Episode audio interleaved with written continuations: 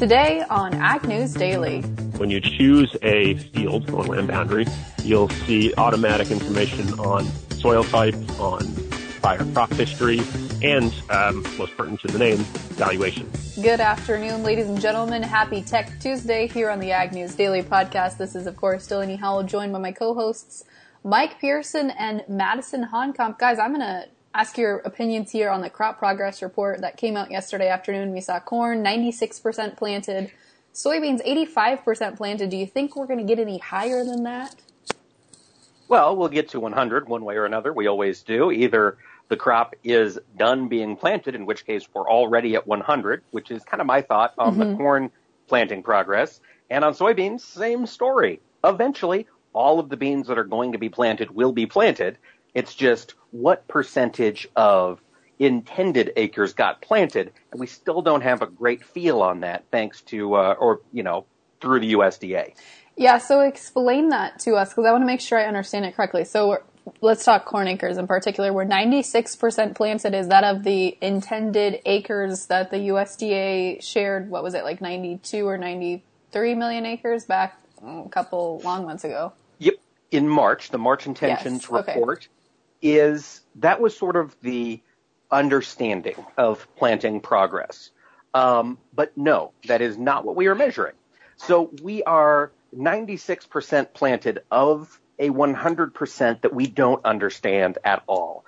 Basically, when the surveys go out to producers on uh, on Sunday evening, they ask what percentage are you planted. So if mm. I'm done and I'm taking prevent plant on all of my acres, I'm going to say 100% even though gotcha. I didn't plant all of my corn acres. So mm it's it's that's one of the things that it's caused the market. And I think we you know we hear that in our discussions with our market experts.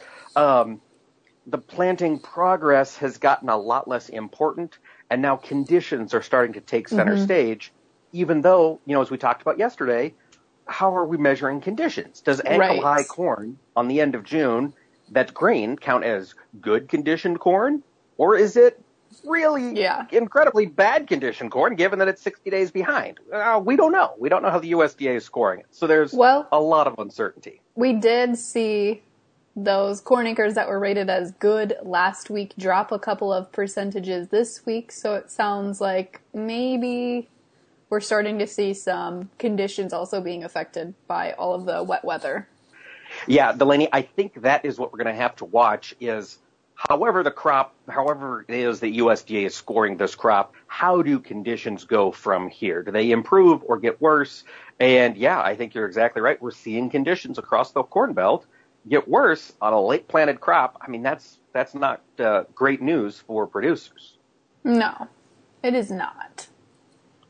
Unless you're one of those out there in the 59% of Iowans, I believe, who have a decent crop, then hey, you just picked up a nickel today. Mm-hmm. That's true. That's true. And I have just to follow up again. We're starting to get more details trickle out about this corn silage that can be planted on prevent plant acres now. I have not found anything to fact check one way or the other way, Mike, in in stating that if you plant or if you intended to plant corn on those acres anyways, they don't count as a cover crop now. But I did read an article today that stated really it sounds like pretty much anything can count as a cover crop for crop insurance purposes. They have a pretty broad definition as long as it's a crop that can be planted for erosion control, soil improvement, or any other type of conservation practices. This is according to the Deputy Administrator of Product Management for the USDA. And he also said that this is the, the kicker I thought was pretty interesting. He said an ag expert can deem a crop eligible by determining the prospective crop meets all the cover crop de- definitions. So essentially, they have this link on the website of folks that are considered an expert, but somebody that's a certified crop advisor, an agronomist, somebody from your area essentially could come out to your operation or you could ask them, you know, hey, could I plant this crop and they can basically certify that as a cover crop for you this year if you're taking prevent plant and want to put some of those get those acres planted with something at least. Yes, I'm glad you brought that up, Delaney. That was a correction that came to me also on Twitter from one of our listeners that uh, their reading was as long as you're doing it just like you say, you can plant whatever as mm-hmm. long as you don't plan on selling it for grain. So I yes. think I was mistaken yesterday about the no corn on corn ground and no beans on bean ground. I think as long as you're not selling it for grain, you're free to do so. I think that is the way I'm understanding it. Perfect. Well, I apologize everybody for spreading some hashtag fake news on the Ag News Daily podcast. All right, we forgive you. You better. We, we won't fire you today. Yeah, all right. you just get one uh, more chance. One more. Okay, I'll take I'll take my mulligan. Um, I do have some news. You know, we're talking quite a bit about President Trump and uh, Chinese President Xi Jinping getting together later this week. And Delaney, you had mentioned a week or so ago there was a source who said that you know really the main goal of this meeting is to get other meetings on the book. Well, it turns out a senior administration official came out today and said that exact same thing. That is all the United States is hoping for with this meeting. We're not expecting anything groundbreaking. It's exactly like you reported a couple weeks ago. We just want to get together. Um, th- there's no guarantee that we're not going to impose any new tariffs as a goodwill gesture.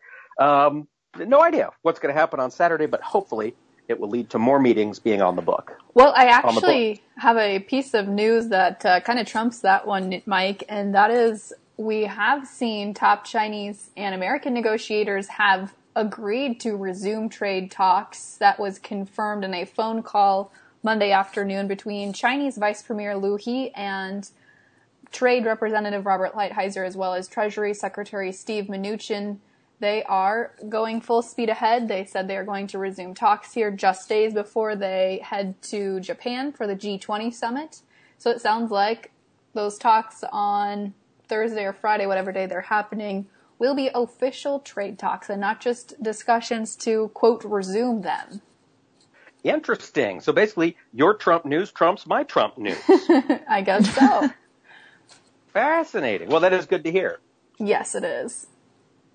Well, Madison, what is jumping out at you in the world of agricultural news? Um, one thing that I kind of noticed today, I thought it was kind of really interesting, focusing around the USDA. Kind of, we really had a discussion on them yesterday, but this is a little bit different, and they are actually trying to change the more along the process of um, kind of harvesting swine and how that meat is processed. So they're taking it out of more the food and safety and inspection services and pushing it more towards packing plants and plant workers.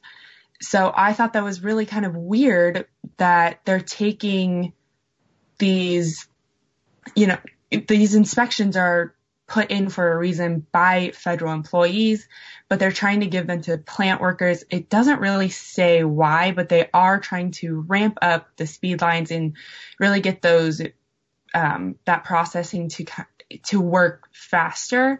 Um, but they're kind of getting a pushback because meat pa- meat packing workers do face a higher than average rate of workplace injury. So speeding that up could make that even higher um, but I thought that was very weird that they were taking it out of federal and putting it into the plant itself. Yeah. So basically, your understanding, Madison, is that rather than USDA employees doing the meat inspection, they would train plant workers who would do the inspection instead. Is that kind of why how you see it? Yeah. Yeah. So that's why I was I thought it was kind of weird that they are taking it, trying to get it away from federal when it should be federal because it is an inspection for food and safety. Fascinating. Well, Madison, we're going to task you with staying on top of that. See how this plays out. If this rule actually gets put into place. All right, I will do my best. That's the thing. You say something on this podcast, you oftentimes get volunteered for the duty. So yeah, yeah. like your own little Most special beat. Yes, Yes, you are the USDA hog plant inspection beat person on the Ag Daily podcast. It's always Mike that gives out the jobs too. I've noticed. Yeah, well, yeah, I'm the decider. That's kind of how it goes. mm. Make the decisions, make okay. the hard calls. Yeah. okay. Read, not to read, to quote the Simpsons movie. Lovely. Anyway, Delaney, what do you yes. got? Well, I had um, another piece of news here related to Chinese relations. We're seeing two global agricultural cooperatives, which is Land O'Lakes, of course, they're US based, and a Netherlands based Royal Agrifirm Group. They announced just yesterday that they will be setting up a joint dairy feed, dairy animal feed venture in China, and the new company will be called AgriLakes. They're essentially uh, starting this new organization or no, new business in China to leverage existing market knowledge insights, technology, etc., and said that this new investment in China is going to continue with their international growth strategy. But you know, I'm wondering long term if they're they're looking ahead and seeing, okay, maybe this trade war isn't as short lived as we think. We're going to go ahead and get our foot in the door with China in case this lasts a lot longer than what maybe people were anticipating when we first started. Absolutely. I, I almost guarantee that's on their mind, Delaney. And also, we just continue to see the Chinese develop a taste for higher mm-hmm. uh, sources of protein, and dairy is certainly one yes, of them. Yes, absolutely. Well, speaking of higher things, this is kind of a tough segue, but mm. we had the uh, meeting of the Federal Reserve Chair uh, uh came out, and uh, Jerome Powell earlier today said the U.S. Central Bank obviously they've been getting a lot of shade thrown on them by President Trump via Twitter. Trump has criticized the strong dollar. He's criticized the Fed not lowering rates. So Jerome Powell came out today and he says the quote, the central bank is insulated from short-term political pressures and uh, the policymakers are currently wrestling with the idea to cut interest rates. Um, they often, he says, we, we do have what is often referred to as our independence. And Congress insulated the Fed this way because it has seen the damage that often arises when policy bends to short-term political interests. So basically, he's not saying one way or another whether the Fed is going to cut rates. He's basically trying to get out in front of it and say, look, if we do cut rates, it's because we want to, not because the president is strong arming us, quote unquote, into doing so. Okay. So I thought hmm. that was interesting. I, we don't often see the Federal Reserve chair and the president going after one another like no. this. So I thought that was. That is interesting. And I think it, it makes sense, that's for sure. Right, right. Yep, it, excuse me, it certainly does. And, you know, basically they're, they're, they're trying to make their calls. They have left the interest rate unchanged at their last meeting. And they said, you know, we'll see what happens as the year goes on. They'll continue to watch you know, those key benchmarks about inflation and unemployment, which are their dual mandates. Well, to follow up on a, on a piece of news here, coming out of the Federal Reserve Bank of Kansas City, they released some information talking about how does this first quarter compare to prior first quarters, especially in the farm economy. They're stating one in five farm borrowers have increased the amount of debt that they've carried from the year prior. So 2018 compared to 2019 Q1, they're showing a pretty big increase or substantial increase there. They estimated that those one in five producers hold nearly $427 billion dollars in debt this year alone, which is the most since the 1980s farm crisis. Wow.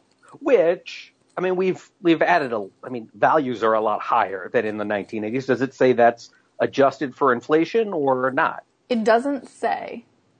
Okay, so probably not then, which on a pure dollar amount, that certainly makes sense. Yes. But I think gonna... it, I don't know, I, ju- I just think it again goes back to that question. I know we've discussed it or debated it a lot of are we starting to mirror some of those 80s, pre 80s farm crisis patterns? Right.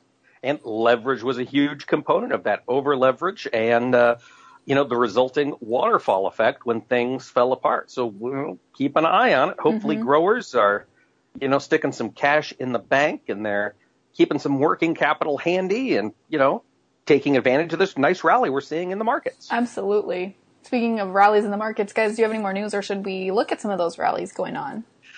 I just have one other quick piece of news that is out of the conference board. They said that U.S. consumer confidence tumbled to a 21 month low in June as households are growing more pessimistic about business nationally, the labor market conditions, and the escalation in trade tensions with the United States and China. Um, there was also signs that sales of single family homes are unexpectedly falling and um, that the trade war is starting to have an impact on the broader economy. So one more piece of evidence that perhaps we will see the Federal Reserve cut interest rates as we go throughout this year. Mm-hmm. One other thing we'll be keeping an eye on, that's for sure. Yes, ma'am. Well, I tell you what, uh, let's jump into these markets. Madison, how's that sound to you? That sounds great. All right, well, let's jump into the markets, and our markets are brought to us by our friends at the Zaner Group. Remember, volatile times can create opportunity. Maximize your opportunity with our friends from Zaner. Give them a call. Learn how futures and options can help you manage your market risk by reaching out at 312-277-0050 or visit them on the web at Zaner, Z-A-N-E-R dot com and tell them you heard it on Ag News Daily. We've got mixed trade today in the grains with the corn market barely clinging to gains and beans and wheat in the red. In September, corn, it was up one and a quarter cents at 453 even. December contract up a quarter penny, closed the day at 457 and a half. In soybeans, the August was down six cents at 908 and three quarters. November down six and a quarter, finished the day at 926 and a half. In Chicago wheat, the September contract down two and a half cents at 540 even. December down two closed the day at 550 and a half. Jumping over to the world of livestock, mixed trade in the meats today. August live cattle up 82 and a half cents at 103.25. The October also up 82 and a half to finish at 104.85. In feeder cattle, the September contract down 47 and a half cents at 131.87.50 with October down 30 to close the day at 132.30. And buyers step back into the lean hog market today. The August contract was up $1.95 to close at 76.17.50 with the October up 85 cents to close at 69.90. Jumping over to the world of dairy in class 3 milk today the June contract was up a penny at 16.31 with the July down a nickel. Closed the day at 17.03. Now today is hashtag Tech Tuesday and we're going to dive in deep some products that are coming out from our friends at Granular.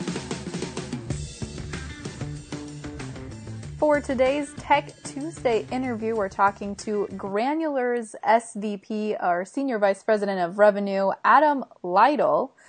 Adam, first of all, thanks so much for taking the time to chat with us today. My pleasure, Delaney. Thanks for having me. So before we talk about some of these new functions you guys have just recently released, tell us about Granular's Acre Value program. I think we've talked to you about it before on the podcast or another another member of the Granular team, but bring us up to date on what you guys are really doing or working on here within the ag tech space. Yeah, absolutely. So, first off, uh, Granular is a uh, agricultural technology company, and we've been around for about five, six years now, uh, and recently uh, joined the Corteva family um, back in 2017. And we actually have a number of, of software and analytics products, and Acre Value is one of those. So we work with farm management software, we work with uh, agronomic and variable prescription software as well as services. Uh, and we also have this really cool tool called Acre Value, which is uh, a free service uh, all about cropland valuation and information management. So if you're a farmer or if you're a banker lender or a landowner uh, or a broker dealer, you can get a lot of information easily at your fingertips um, just by going online. Well, so let's talk about acre value then, Adam. How does it work? I guess I'm a let's say I'm a farmer or a landowner logging in. I'm curious about uh, valuations in my neighborhood. Walk me through the process. Yep, absolutely. So uh, you just go to acrevalue.com and you can start using it right away just by searching for, let's say, uh, your zip code, and it'll zoom you right into that to that area of the U.S. Uh, we are active in all contiguous U.S. states, uh, 48 states, and uh, you can you'll immediately start seeing um, land boundaries, and you can click on those and continue to zoom in. And when you when you choose a field or land boundary, you'll see automatic information on um, soil type, on prior crop history, and um, most pertinent to the name, valuation. And so Acre Value has uh, our own proprietary algorithm that takes into account some of the factors I just mentioned, along with um, land transaction comparables to spit out a um, what we believe is a fair valuation of that land. And so if you are a grower or if you are a landowner, it's a really good data point to kind of triangulate on what you might want to pay for land or rent it for. Um, not the only thing you should be looking at, but often you, people are just looking at, hey, what did my labor, what did my, um, excuse me, my neighbor pay for something, instead of uh, looking at a more objective valuation on what that thing could be worth, um, looking at future cash flows. That's really interesting. And like I said, I, am pretty sure we've talked about this before because all of this is kind of ringing a bell now. But how did you go about collecting that information or figuring out the soil types or the land value for that particular zip code or farm? Because I'm guessing the farmers didn't just volunteer that information to you guys. Yeah, absolutely. Um, and we, we take data privacy very seriously and are not knocking on the farm gate uh, asking for uh, for land sale values. Um, it's all public, so we actually uh, take a combination of satellite imagery. Uh, we take um, a, uh, CLU histories um, that the government has in terms of soil type data, uh, and so that was something called SSURGO that they did a while back uh, to look at soil types across the U.S. And we also look at uh, local uh, local reporting um, at the county level in terms of what farmland was sold for, which is a matter of public records. There's a few other bells and whistles, but those are the main ones. So I guess from a putting it all together perspective, Adam, does Granular have teams going around to courthouses gathering up the uh, the auction or sales data, or are most counties reporting it online nowadays? Yeah, great question. Uh, most counties are, are are not, to my understanding. You still have to go and, and check, and, and it is evolving, but slowly. We don't do it ourselves. We have a we have a partner who does that for us, and that's part of their core business. Literally having people go to the courthouse or or call up, or um, when it is available, going online and then they aggregate it, and that's one of the data sources we look at. But no, um, we don't have teams running around the country ourselves. that's uh, that's pretty interesting that you guys have have custom people or or I guess um, subsidiaries that do that for you. But Adam, I want to talk about kind of the nitty gritty here of why we asked you on the podcast today, and that's to talk about some of the new digital tools that are launched within this acre value, and those are Claim My Land and then Custom Boundaries. Can you walk us through those two tools and why you decided to add those functions to the Acre Value website? Absolutely. Uh, so, so they're actually pretty distinct uh, and each have their own story around it. So I'll start with the custom boundary aspect. We started off, and, and a lot of other folks start off uh, when you're looking at farmland of taking these uh, these CLU boundaries that the government provides problem is that they are not updated that often. And as I think all listeners know, those boundaries can change uh, due to um, land transactions or to the actual topography changing, weather, other events. And so uh, they get stale pretty quickly. And so the values that we're coming up with, we found were accurate for that actual boundary, but if it's 70% accurate um, based on where the boundary is moving, not enough. Uh, and so in terms of usability and, and getting that accurate, we um, kind of rewrote aspects of the software to allow folks to change the boundary and make it custom to their very own farm. Um, so in that sense, it can be a much better information source uh, as opposed to something that's more, let's say, static and arbitrary. So uh, the users love that, and we've gotten some nice uptick in, usage and, and comments from our from our customers as a result. The second piece of Claim My Land is uh, actually kind of a first move away from just pure information management and towards something that can be more of a marketplace. And so uh, you can go in, what Claim My Land is, is just going on to acre value. In addition to getting information about things, you can say, hey, I own this land. And it attaches your name to it and so if someone else is searching, they can see that you are the owner of that parcel of land. They can also contact you if you are willing to be contacted. And it's not automatic. Again, privacy is very important to us, but um, it provides a much more transparent marketplace for folks connecting if they want to buy or sell or rent farmland. And it's really the first step of of a journey that we're taking to be a much better source for folks to share information between renters uh, and and landlords and make that whole thing easier as opposed to today sharing information um, just over email and uh, not necessarily knowing yield information and, and how folks treat the soil, which is a big thing that landlords want to learn. Absolutely. Now, Adam, you mentioned privacy is, of course, very important. What kind of safeguards are in place to prevent me from claiming an 80 as my own and, uh, you know, trying to rent it out to somebody? Yeah. So uh, the the initial aspect of, of Claim My Land is really about getting getting usage out there and seeing how many are going to claim. It's kind of an experiment. We we don't know yet.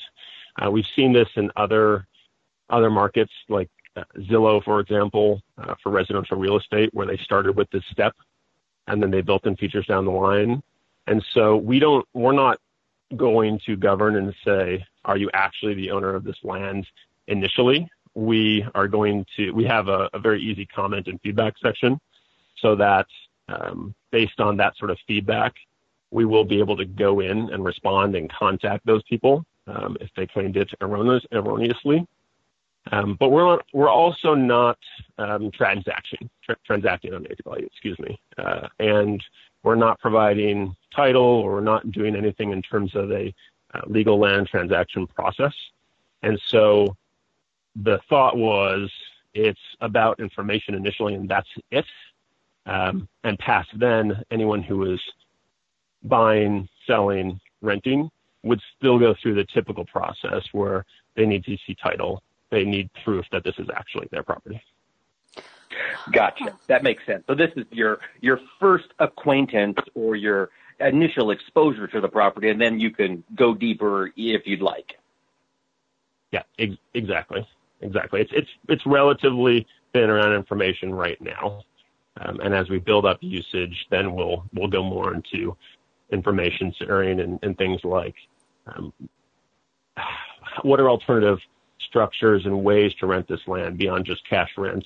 Uh, for example, um, if you want to do a risk share on your crop yield or your input costs, uh, a lot of the a lot of the ways that, especially in this ag economy, uh, we can spread risk evenly across um, landowners as well as renters, uh, which a lot of folks are asking about. They just don't know the best way to go about doing it. Huh. Okay. So you mentioned that you were working on a couple of other things, or this was really just the first piece of what you guys are working to improve acre value. Is that kind of where you see the next transition or rollout for acre value functions would be helping things like spreading the risk amongst the renter as well as the owner of the ground? Yeah, I would I would phrase it as helping the owners and the renters find the best ways to value that and then structure rent agreements around it. And that, that could mean risk sharing, uh, or it could just mean simply um, better understanding what the comparables are and the true valuation. Um, but we don't want to come in and say, hey, the best way to rent land is cash rent, or the best way is going to be um, a, a crop share. But we do want to show um, benchmarks of what others are doing in your state, potentially in your county, uh, and show and show formula to say if you want to go down this route of risk sharing, this is, uh, for example, a good base amount of $150 per acre you might want to rent from a cash perspective. And if you get over a certain yield amount, then you share that yield upside with your land with your landlord and kind of create a standard formula around that as opposed to guesswork that happens today. It's a fantastic tool. Now, Adam, before we let you go, let's talk a little bit about how the rollout has gone so far and what you anticipate to see in terms of usage for the first year. What are you guys expecting? Yeah, in just a week after it being launched, we had uh, 40,000 acres of land being claimed, and we were anticipating it would take a month to get there. So we were pretty excited coming strong out of the gates. And part of that is because the site has uh, up to 400,000 unique visitors every month. So there's just really high traffic on the site, which is which is great. It's one of the top, I believe, three sites trafficked in agriculture in the U.S. And so going forward, uh, we'll see uh, what percentage of those users reclaimed land, and uh, we we anticipate that continuing. Um, and what would be most interesting is if folks are actually connecting and saying, "Hey, yes, I'd like to check out this land, and I'd like to talk about um, value and some sort of transaction." Well, this is really interesting stuff, and it's coming a great time here obviously succession planning and transitioning to that next generation is such an important topic in agriculture. Adam, before we let you go, can you remind our listeners once again how to find acre value and some of the functions that come along with that? Absolutely. So just go to www.acrevalue.com, all one word, and uh, you can start searching for information on any farmland in the U.S. All right. Valuation, soil type, yield history, uh, just at your fingertips. Awesome. Adam, thank you so much for sharing that with us today. All right. Thank you for the time. Appreciate it. Well, again, a big thank you there to Adam of Granular. Really interesting stuff that they're trying to become more dynamic as we see agriculture basically demanding new functions, and it sounds like they're going to be continuing updating some of those functions as we continue to change and evolve in agriculture. Absolutely. Hop on that acre value site, check it out, see if it lines up with what you're thinking on uh, local valuations. And uh, I'm just curious to see. I'm going to have to pull up the ground around me and see what their thoughts are. Yeah, that's true. You don't have very much ground though to sell, do you, Mike? No, no, own. I don't. But I'm always curious as to what it's worth. Mm-hmm, absolutely.